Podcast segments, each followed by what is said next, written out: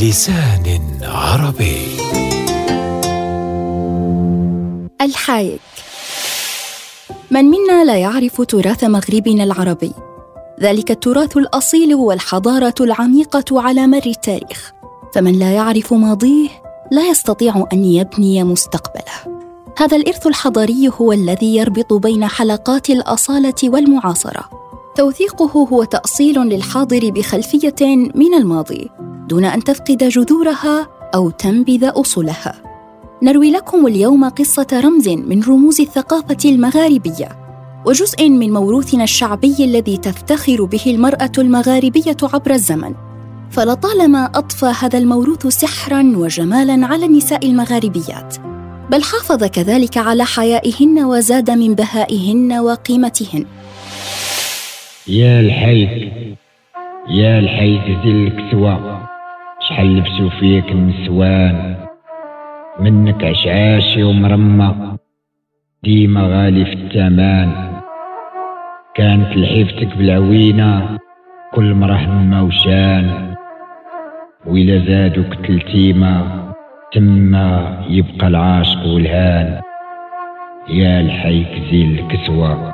شحال لبسوا فيك النسوان نعم إنه الحايك فالحديث عن تراث مغربنا العربي يقودنا بالضرورة للحديث عن حلقة مهمة في الحضارة المغاربية الزي التقليدي لنساء المغرب العربي. فالملابس الشعبية التقليدية على غرار الحايك تعبر عن هوية جماعة محلية من الناس. هذه الملابس تتصف بصفات تقليدية ومنها الأمور الوراثية والمحلية وحتى الإقليمية. وإذا شبهنا الملابس باللغة جاز لنا أن نقول إن الملابس الشعبية التقليدية هي اللهجة المحلية الدارجة للملابس. ومن الأزياء التقليدية الشعبية نذكر الحايك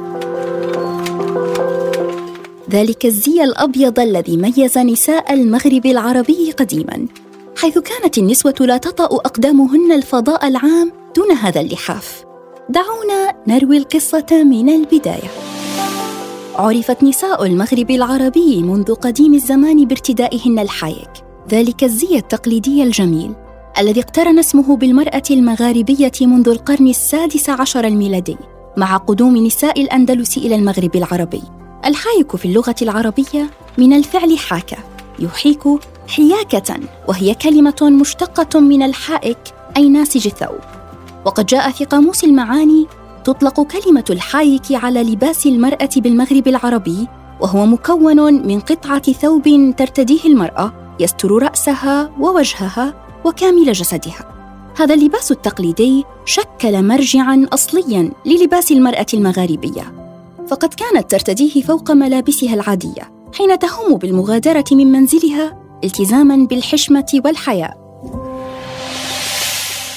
كان شائع الاستعمال في كل أنحاء المغرب العربي ولا يزال حاليا يلبس من قبل النسوة الكبيرات في السن خصوصا القاطنات في المناطق البعيدة عن المدن كالأرياف وفي الأحياء الشعبية كذلك يتغير اسم الحايك وشكله وطريقة لباسه من منطقة لأخرى في بلدان المغرب العربي. الحايك المغربي الجزائري، السفسار التونسي، الفراشية الليبية، مصطلحات كثيرة وأسام متعددة للباس تقليدي وحد نساء المغرب العربي وجسد وحدة التاريخ والهوية والثقافة بينهم.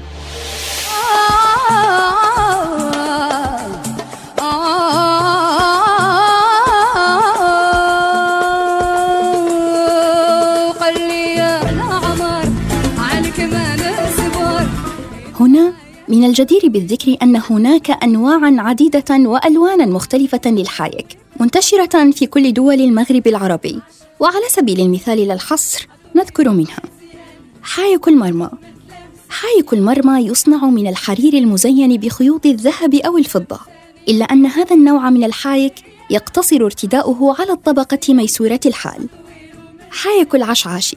الذي كانت تلبسه عامة النساء ويتميز عن المرمى بأنه خالص البياض في حين أن الثاني يكون مطرزا بالذهب أو الفضة كما ذكرنا سابقا. حايك السفساري كان هذا النوع من الحايك لباس نساء الأندلس الذي انتقل إلى شمال إفريقيا مع قدوم اللاجئين الأندلسيين حتى أصبح لباس نساء الحواضر كتونس والقيروان قسنطينة وغيرها من المدن. وهو يصنع من الحرير أو القطن ويوجد بعدة ألوان كالأسود والأبيض والأصفر. كذلك يوجد حايك الكساء وهو أبسط نوع من الحايك ويكون مصنوعا من الصوف. أم أحلى محلى واللي ناري أحمر أحمر خدها أحمر أحمر خدها. حايك بعوينة. في بعض المناطق يلبس الحايك دون استعمال العجار بكشف عين واحدة لرؤية الطريق ولهذا سمي بهذه التسمية نسبة إلى العين الواحدة. وهناك من يضيفن لهذا الموروث التقليدي العجار وهو النقاب الذي تضعه المرأة لتستر نصف وجهها الأسفل وهو عبارة عن قطعة قماش يربط طرفاها العلويان بخيط عادي أو مطاطي. ويحزم هذا الخيط أو يلف خلف الرأس ليثبت العجار على الوجه.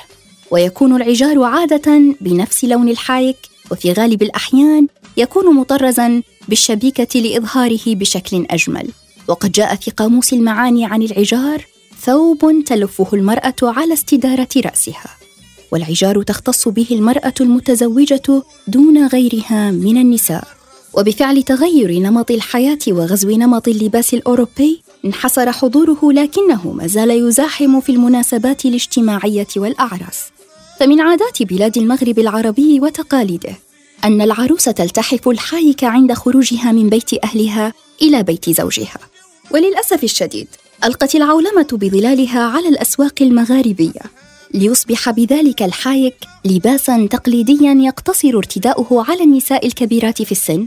أو العروس وذلك حفاظا على عاداتهن وتقاليدهن وإحياء لتراث أجدادنا القديم إلا أن هذا لا يمنع من أن يكون الحايك ذا قيمة حضارية عريقة انتزعها بجدارة واستحقاق لما كان له من أهمية بالغة في ثورات تحرير بلدان مغربنا العربي.